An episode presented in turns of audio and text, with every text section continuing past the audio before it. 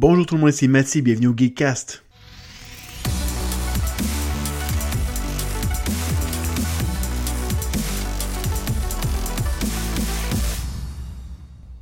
Bonjour chers auditrices, chers auditeurs à ce 27e épisode du Geekcast, Geekcast avec QC comme Québec. Un peu mon comeback post-fête. J'étais terrassé, si je peux le dire ainsi, par un rhume euh, depuis plusieurs semaines et je toussais beaucoup trop pour enregistrer un épisode, donc c'était pas très beau à voir qu'il y ait problème de santé à ce moment-là. Au début du début du mois de janvier, bon, un petit peu un manque de nouvelles, fait que j'ai reporté un peu. Ensuite, c'était le rhume. Donc me voilà en pleine forme, pleine d'énergie et pleine de nouvelles pour vous. Donc c'est passé beaucoup de choses pendant depuis, les fêtes. Donc un nouveau jeu Battle Royale qu'on appelle Apex Legends, la démission de Reggie fils aimé à la télé Nintendo of America annulation de séries Netflix telles que Jessica Jones et Punisher, et j'en passe. On va discuter d'autres sujets pendant l'émission, donc euh, je passerai pas là-dessus euh, sur des choses que vous avez probablement déjà entendu parler ailleurs, mais euh, donc on a beaucoup de sujets ce soir à l'émission. J'ai dit ce soir ce que j'enregistre le soir, donc je sais pas si vous écoutez le matin ou non, donc donc alors, on va encore, on a encore plusieurs nouvelles cette semaine, mais avant tout un peu de housekeeping. Le podcast est disponible sur cinq, oui, cinq plateformes maintenant, soit SoundCloud, Google Play, iTunes, Plex et Stitcher. Les liens sont, sur le site web au www.geekcast.com. C'est pas compliqué. Sur la page principale, vous allez avoir un petit, euh, mon, petit intro. Et puis juste en dessous, vous allez avoir les icônes de chacun des sites où vous pouvez trouver le Geekcast. Aussi, on a une plateforme de socio-financement pour le podcast, soit Patreon. Différents montants mensuels vous donnent droit à des récompenses euh, pour vous remercier de supporter le podcast. L'adresse Patreon se trouve au www.patreon.com geekcast, g e e q c a s t Même chose, vous pouvez devenir euh, Patreon directement à partir de la page euh, du Geekcast, donc au www.geekcast.com. Et nouveauté, on a aussi le store qui est ouvert pour le Geekcast. Donc le magasin avec des t-shirts, des hoodies, des casquettes, euh, des tasses, donc un peu de tout finalement à l'image du Geekcast. C'est un projet un peu fou, ça fait des semaines que je travaille un peu là-dessus. Donc sur le côté, et puis voilà, donc c'est lancé. Alors, euh, vous pouvez profiter justement dans, les prochains jours d'un rabais de 15% sur la marchandise. Donc, si vous passez par le site, vous allez sur la section magasin et vous allez avoir un bouton qui s'appelle Redeem pour le 15 pour le 15%. Donc, sur la page sur la page magasin du euh, Geekcast, donc www.geekcast.com. Alors, quelques nouvelles qu'on va parler aujourd'hui, pas toutes. Donc, on va parler aujourd'hui du Nintendo euh, VR Labo du PS4 sur iOS. On va parler du PlayStation State of Play, euh, du retour de James Gunn, Google Stadia, et puis d'autres nouvelles que je vous garde pour plus tard.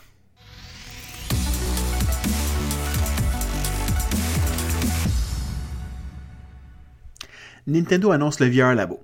Nintendo n'a laissé personne indifférent quand elle a décidé de mettre sur le marché le labo.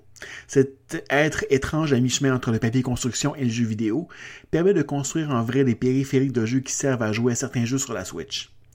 Je ne vais pas élaborer là-dessus, on a déjà parlé lors du lancement du labo, a de ce belle lurette, mais en fait, aujourd'hui, je vais m'arrêter sur le prochain kit du Nintendo Labo, ce qu'on appelle le VR Kit.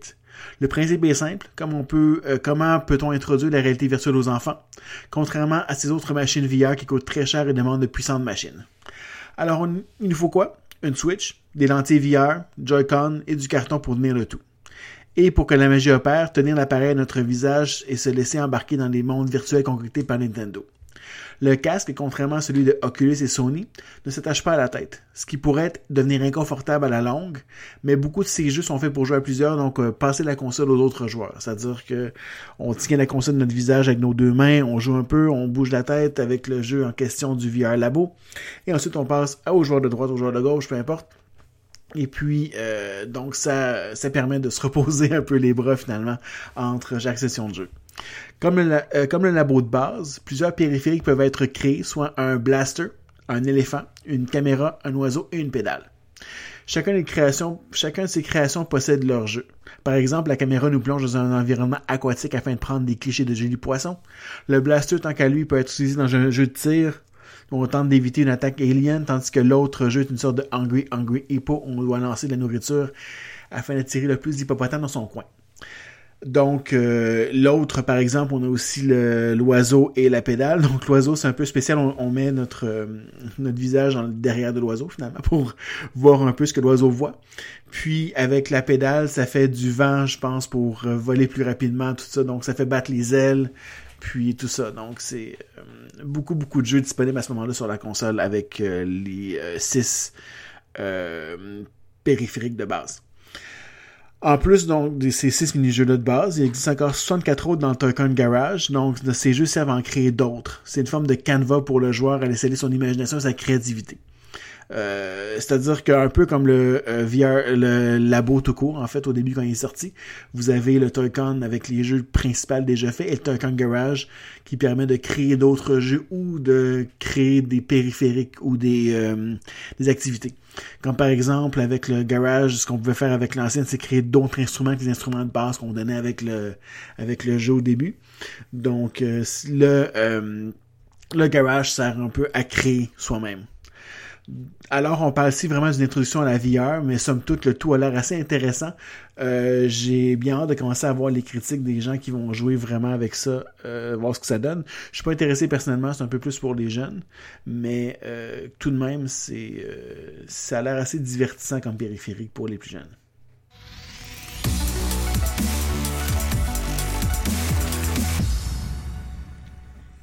Le monde du jeu vidéo ne cesse d'évoluer chaque console essaie de surpasser la concurrence afin d'être considérée comme la meilleure sur le marché. Voilà que Sony vient de marquer tout un point dans l'arène de la technologie. Une nouvelle mise à jour du logiciel PS4 plus tôt ce mois-ci, la version 6.50, vient d'être lancée, permettant aux joueurs de la PlayStation de jouer sur leur appareil iOS, soit iPhone et iPad. L'application qui s'appelle PS4 Remote Play laisse le joueur contrôler sa PS4 à distance via Wi-Fi, lancer un jeu, rejoindre des conversations vocales à l'aide du microphone, etc. Donc tout ça à partir de son iPhone ou iPad. Fait que tout ce qu'on peut faire dans les menus de la PlayStation, finalement, peut être fait à partir de votre appareil iOS. Sony recommande fortement euh, un iPhone 7 et plus, un iPad de sixième génération, iPad Pro de seconde génération avec iOS 12.1 et plus. Alors on dit effectivement que pour être sûr que ça fonctionne bien, pour avoir le meilleur rendement possible, d'avoir une technologie assez récente, euh, pour que le streaming se fasse euh, de la façon la plus claire possible, j'imagine. Euh, j'ai pas essayé avec mes plus vieux appareils, j'ai essayé mes appareils les plus récents cependant. Alors je peux pas vraiment faire de tests comparatifs avec mon ancien cellulaire, mon ancien iPad. Mais euh, pour ce qui est du iPad récent, du iPad Pro, ça va vraiment bien en tout cas. Donc j'ai pu tester la fonction justement le jour du lancement et à ma grande surprise, j'ai pu jouer à Red Dead Redemption 2 avec une vitesse et qualité graphique assez remarquable, merci. donc c'est sûr que euh, quand on joue sur la euh, sur l'iPad, sur l'iPhone, il y a un peu le, fait qu'on perd un peu de l'image à cause qu'on a nos pouces à la place des boutons, euh, soit des, comment ça s'appelle, les boutons de la PlayStation pour avancer tout ça, donc les du moins vous voyez ce que je veux dire. Alors ça prend l'espace sur l'écran, ce qui fait qu'on manque un peu d'image, mais les périphériques de télécommande sont possibles avec euh, les iPads, etc. Donc, euh, ça fonctionne avec ça aussi. Ce qui fait que ça peut vous permettre de libérer un peu votre écran de vos doigts pour pouvoir un peu voir, pour pouvoir un peu plus. Donc, je crois que je vais continuer à utiliser la technologie dans le futur. Donc, question de jouer tranquillement dans mon lit. Ce que je peux déjà faire avec, à la base avec ma Switch, mais des fois, pour les jeux exclusifs à la PlayStation 4, ce serait le fun de pouvoir le faire ailleurs que dans le salon, toujours pris à être devant la télévision. Euh, que ce soit dans mon lit, que ce soit dans, pendant mon break au travail. Donc, euh, autre chose aussi que je pourrais faire à ce moment-là. Alors, euh, l'application est disponible. Donc, je vous rappelle dans l'application qui s'appelle PS4 Remote Play.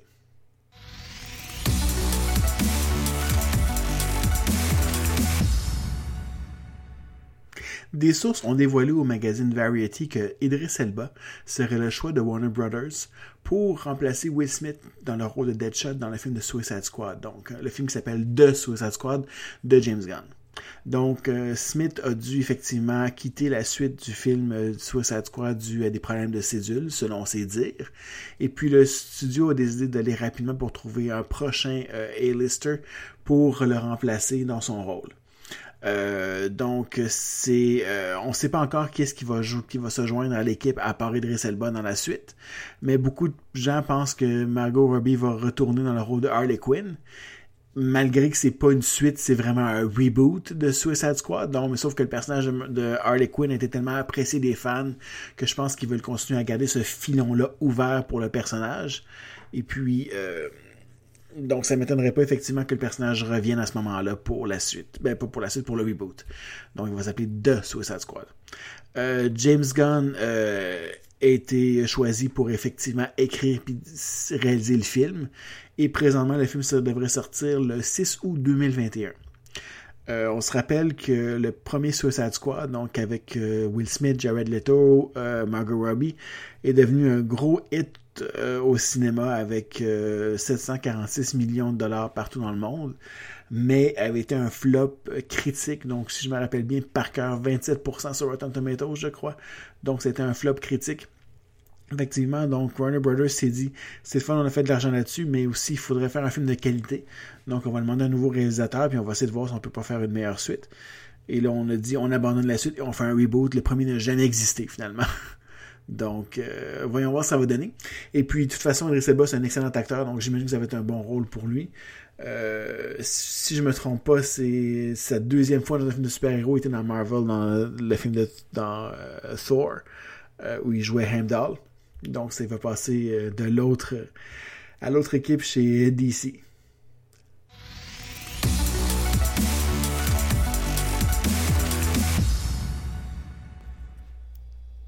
Marvel Studios est à la recherche de membres de distribution pour rejoindre Scarlett Johansson dans le film de Black Widow. Et Emma Watson serait une coureuse de tête pour l'autre actrice principale du film. Donc, Natasha Romanoff, donc jouée par Scarlett Johansson, justement, est un personnage qui était des, des Original Six, dans le fond, des premiers six Avengers, dans le premier film des Avengers, et qui est apparu la première fois dans Iron Man 2. Donc, ça fait longtemps que les gens veulent voir un film solo de Black Widow, ou au moins avoir plus d'histoires reliées à elle, parce qu'on sait que c'est un personnage qui est plein d'histoires dans les comics. Donc, après plusieurs rôles secondaires, et euh, donc Marvel se prépare enfin à lui offrir un film solo.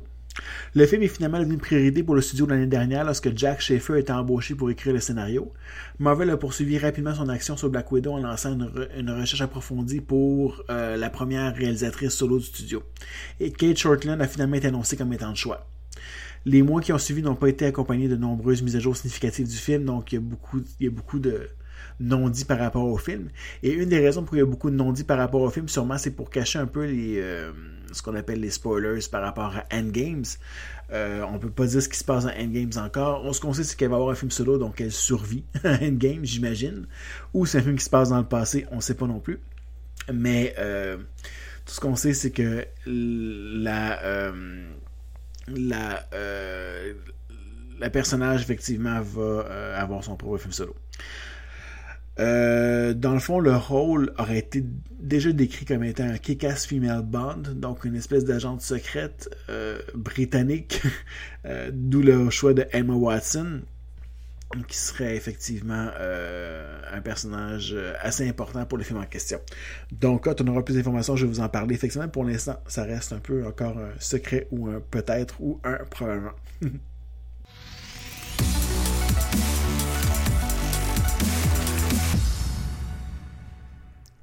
On s'en doutait un peu avec l'annonce de la Google Stadia que de plus en plus de consoles commençaient à, nous offrir, commenceraient à nous offrir plutôt, des versions euh, sans disque ou euh, complètement digitales de leur console. Et bien voilà qu'on a appris que la version sans disque de la Xbox One S devrait sortir en fait au courant du mois de mai 2019. Euh, selon les documents obtenus par Windows Central, c'était la date effectivement de lancement qui avait lieu, avec aussi euh, donc la boîte que le site a recréée pour montrer de quoi ça, à quoi ça, aurait l'air. Et puis Microsoft, euh, selon le même document, va appeler cette console le Xbox One S All Digital Edition. Donc, ils manqueront pas de mots, effectivement. Euh, donc, le modèle va sortir sans, lecteur Blu-ray comme la Xbox One S ou la Xbox One X présentement. Et puis, ça va effectivement probablement avoir un prix moins dispendieux à ce moment-là pour la console. Euh, Microsoft n'a pas encore confirmé la nouvelle, effectivement, donc ils attendent probablement à avoir une des annonces au courant de la mi-avril. Et euh, donc, probablement qu'ils vont confirmer la date à ce moment-là. C'est vraiment en mai, parce que c'est bientôt, mais on s'approche d'avril bientôt, donc euh, ça approcherait effectivement comme sortie. Et puis, euh, donc, supposément qu'ils vont aussi intégrer un disque dur de 1 TB sur le modèle digital, avec une version de Forza Horizon 3, Sea of Thieves et Minecraft dans la, déjà inclus dans le jeu en question, dans la console en question. Selon eux, effectivement, que euh, donc, ils vont euh, offrir une option pour qu'on puisse acheter un jeu avec la console et que le jeu soit déjà installé avec la console arrive à la maison, donc à l'avance. Alors, ce sera un bon, euh, un bon service pour les gens qui sont pressés de jouer à leur nouveau jeu favori. Ça fait un peu de sens pour Microsoft, effectivement, de passer vers un, vers un système sans disque. La compagnie a essayé de pousser beaucoup leur système Xbox Game Pass, donc des services digitales de jeux à downloader sur la console. Alors, euh, le service nous donne environ une centaine de jeux Xbox qu'on peut jouer effectivement de façon digitale par la console. Alors, c'est un peu, euh, ça, va de soi effectivement qu'ils vont aller vers cette euh, direction-là. Et puis, on a aussi que Microsoft, Microsoft travaille sur un xCloud Game Streaming Service. Donc, il va streamer des jeux sur PC, console et appareil mobile. Alors, euh, donc, c'est comme un peu le début finalement de leur euh, nouvelle plateforme digitale. On s'attend avec l'annonce de Google Stadia, justement, que de plus en plus de compagnies vont faire des pas là-dessus. Alors, on va voir ce que ça va donner. On s'attend à des nouvelles d'ici la mi-avril.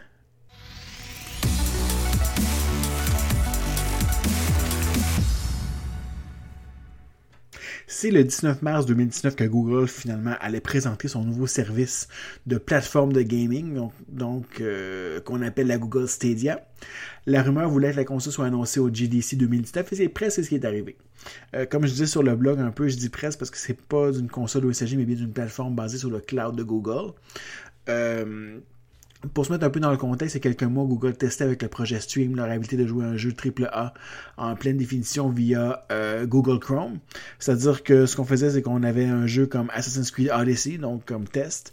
Et puis ce qu'on faisait, c'est qu'on prenait ce jeu-là, qu'on l'envoyait par streaming via euh, Google Chrome et on pouvait jouer au jeu euh, à partir du navigateur directement. Donc, euh, le jeu se jouait, je pense, en 1080 euh, avec 60 FPS. Donc, c'était vraiment impressionnant comme type de test d'avoir ça d'aussi haute qualité. Alors, le test fut très concluant avec le jeu.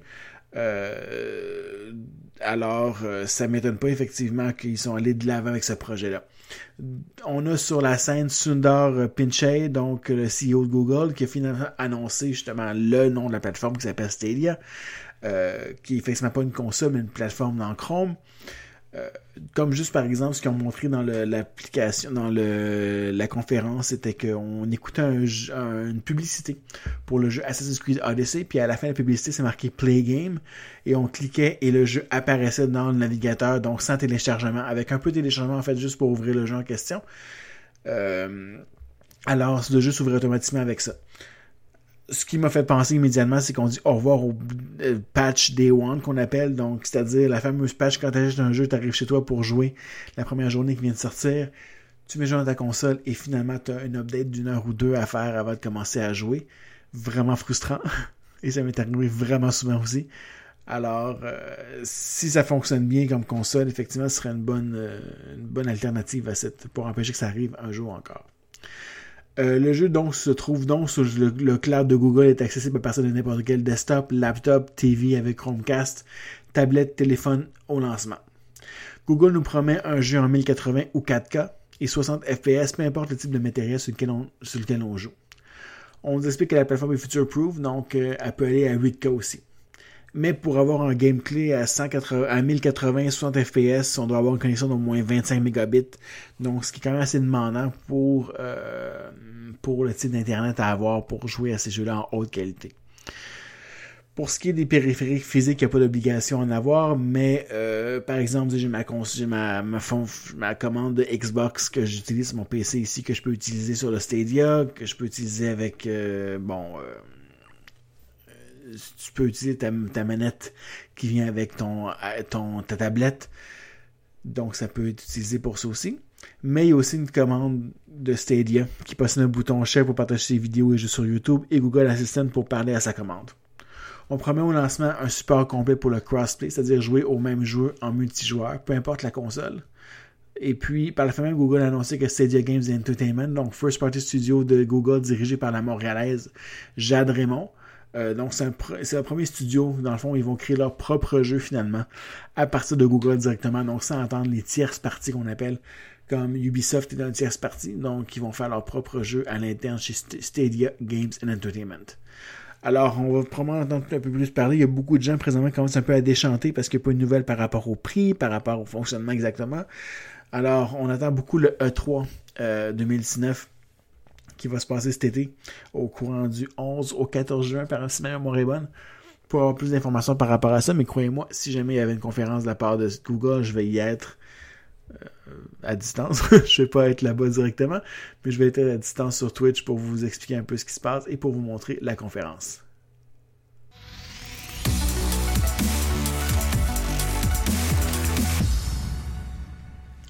C'est plutôt cette semaine qu'avait lieu le Apple Event de mars 2019, un événement où Apple annonce ses nouveautés, changements et mises à jour. Le service était le mot d'ordre durant ce keynote. Service séparé en quatre grands thèmes, soit Apple News, Apple Pay, App Store et Apple TV. Discutons justement de ces quatre grands thèmes aujourd'hui. L'application Apple News ne vous est probablement pas étrangère si vous utilisez un iPhone. Pour vous au Canada, c'est l'icône avec les nouvelles dans la page de gauche sur votre iPhone, mais aux États-Unis, c'est une app dédiée et organisée par Apple. En fait, tout change dès aujourd'hui.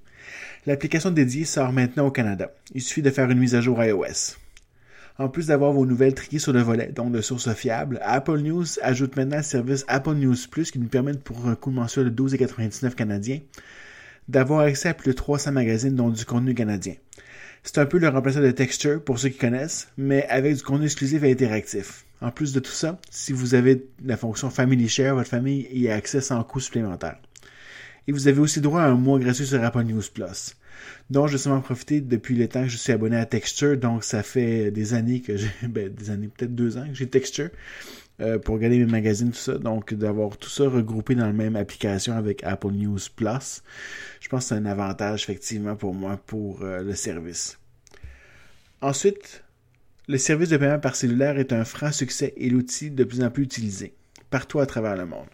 Juste en 2019, cette année, Apple Pay a déjà atteint 10 milliards de transactions on donne aussi comme donné que 80% des commerces canadiens acceptent maintenant Apple Pay. Il est donc facile de penser que Apple veut continuer à développer ce filon financier. Donc, oui, c'est vrai. Donc, Apple lance donc la Apple Card en collaboration avec Goldman Sachs et Mastercard. Il s'agit d'une carte de crédit sur son cellulaire seulement. Donc, plus là-dessus, plus loin. On y enregistre via cellulaire, on reçoit la carte et l'approbation en quelques minutes. À partir de l'app Pay, on peut voir ses dépenses, crédit au compte, etc. Pour service à la clientèle, rien de plus simple, on n'a qu'à texter le service en question. Pour les questions, changement au dossier, etc. Et qu'en est-il des transactions avec des noms douteux? Sérieux, quand je regarde mon compte bancaire, j'ai quelquefois la difficulté à savoir où j'ai fait cette transaction. C'est peut-être moi qui dépense trop, remarquez. Eh bien, grâce au machine learning et à la fonction map de votre iPhone, vous pouvez voir exactement où ces dépenses ont été faites. Qu'arrive-t-il si votre magasin euh, où vous êtes présentement n'accepte pas Apple Pay? Donc, Apple vous envoie une carte de crédit physique en titane, sans numéro, sans CCV, les trois petits codes à l'arrière qu'il faut rentrer quand on fait une transaction, ni d'expiration, ni signature. Simplement un nom et une puce pour le marchand. Quel avantage d'une telle carte? Donc, remise en argent. De 1 à 3% de remise dépendant des transactions qui sont remises sur le compte de crédit la journée même. Donc, on fait un achat avec euh, la carte via Apple Pay, on a 3% on a 2% Si on fait un achat via Apple Pay au Apple Store, on a 3% de remise sur l'achat.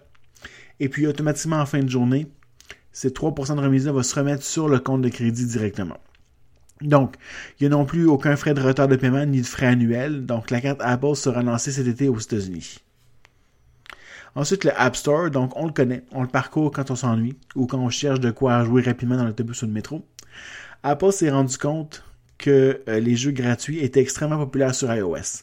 Mais les jeux payants, malgré une plus grande visibilité avec la nouvelle page frontispice, ne font pas l'unanimité.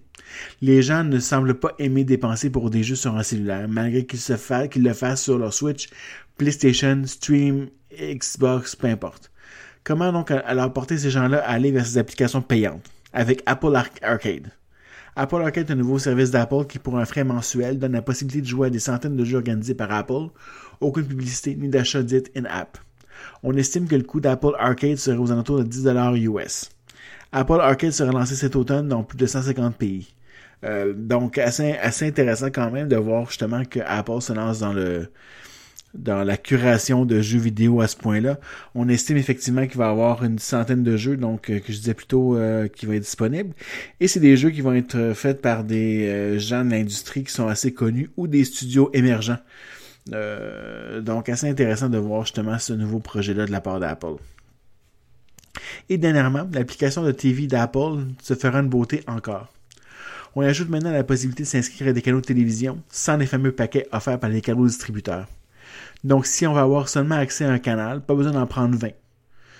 Sur cette offre, par exemple, pour le moment, il y a HBO, Stars, Showtime, etc. On peut écouter sur demande et sans publicité. Donc, on organise ce qu'on veut écouter et au prix qu'on veut payer. Ce service s'appelle, roulement de tambour, Apple TV Channels et sera disponible en mai. On y annonce que l'application Apple TV sera donc disponible sur Mac, Smart TVs, Roku, Fire TV d'Amazon. Mais c'est pas tout. Par la fin, Tim Cook a annoncé un nouveau service d'Apple, Apple TV Plus. Un service d'abonnement style Netflix qui met en l'enfer sur les grands cinémas dont le contenu exclusif. Sur la scène sont montés Steven Spielberg, J.J. Abrams, Kumail Nanjiani, Reese Witherspoon, Jennifer Aniston, Steve Carell, Jason Momoa, Alfred Woodard, euh, Oprah et même Big Bird. Donc le contenu de Apple TV Plus sera exclusif, sans pub, sur demande et disponible dès cet automne. Ça fait beaucoup d'annonces effectivement pour le Apple Keynote. Euh, donc, comme je disais plus tôt, c'est service qui était le mot d'ordre pour la conférence en question. Et puis on a vu que dans ces quatre euh, dans ces quatre projets-là, effectivement, le service été mis de l'avant. Alors, on va voir si les gens sont prêts à dépenser autant parce qu'on s'entend que euh, avec Netflix, avec Apple TV Plus, Apple News Plus, Apple Arcade, euh, et j'en passe des abonnements parce qu'on en a en masse. Si les gens sont abonnés à HBO, les gens qui sont abonnés à, gauche et à droite du moins. Donc ça fait juste rajouter effectivement de beaucoup de, montants à ce moment-là sur la, prise mensuelle. Donc on va voir si ça va être populaire. Mais bien quand c'est Apple, il y a beaucoup de gens qui suivent la compagnie sans vraiment se poser de questions. Donc j'imagine que c'est très populaire. Et j'en fais un peu partie parce que je suis déjà abonné à Apple News Plus. Donc euh, voilà.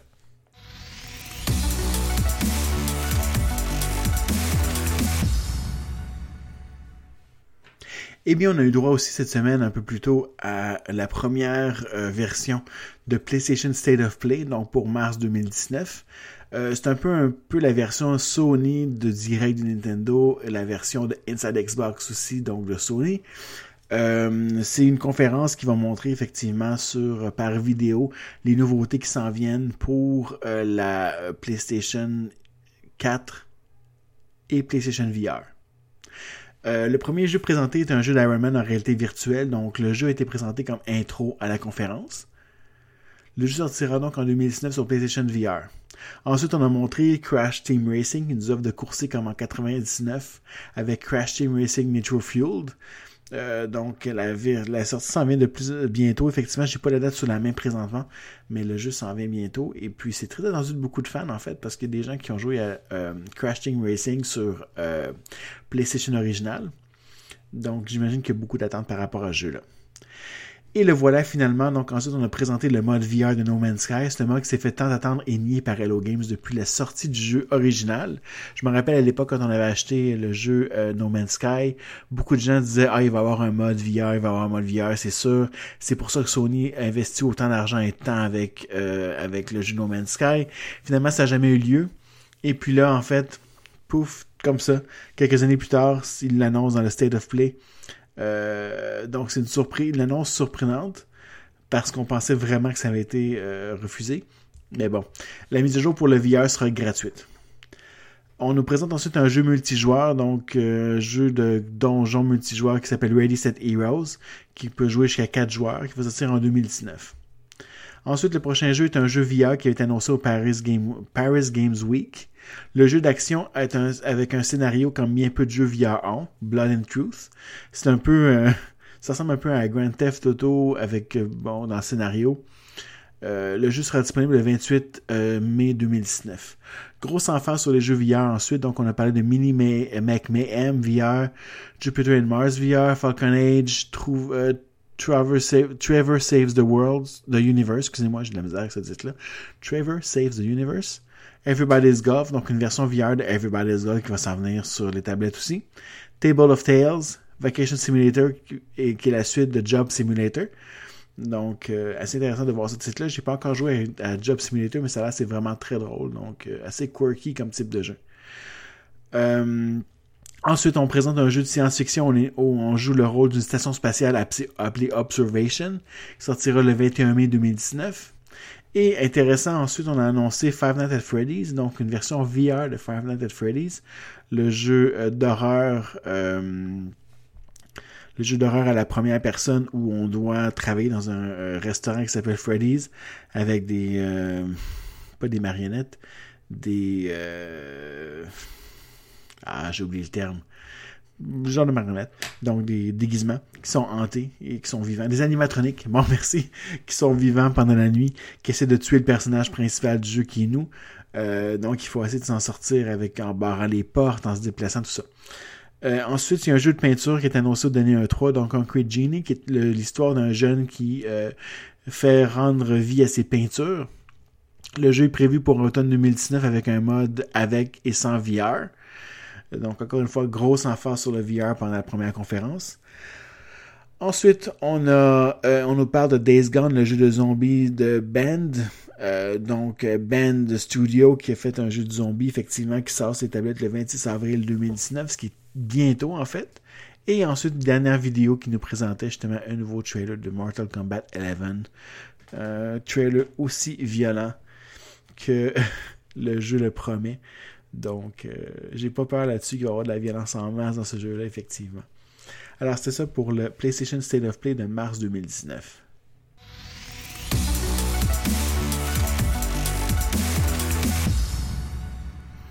Alors, merci à tous encore une fois d'être présents d'écouter le Geekcast. Donc, le podcast est disponible sur iTunes, podcast en cherchant le thème Geekcast, de même que sur Google Play, SoundCloud, Plex, Stitcher. Il y a aussi le site web au www.geekcast.com, donc g e e q c a s tcom la page, la page Facebook, excusez-moi, au facebook.com baroblique le Geekcast et le compte Twitter au twitter.com baroblique Geekcast. Aussi sur Instagram avec le username à commercial Geekcast. Donc, euh, je vous rappelle d'ailleurs, sur le site web, vous avez des différents liens pour nous, euh, pour la plateforme de sous-financement, donc soit Patreon. Et sur le site web, vous avez aussi le magasin pour les articles officiels du Geekcast. C'est des t-shirts, des hoodies, casquettes, des tote bags pour le magasinage. Donc un paquet d'affaires qui a été racheté là-dessus. Donc c'est un peu fou, effectivement. Mais, euh, mais assez trippant de voir ça. Donc euh, voilà. Alors merci encore une fois et bonne semaine.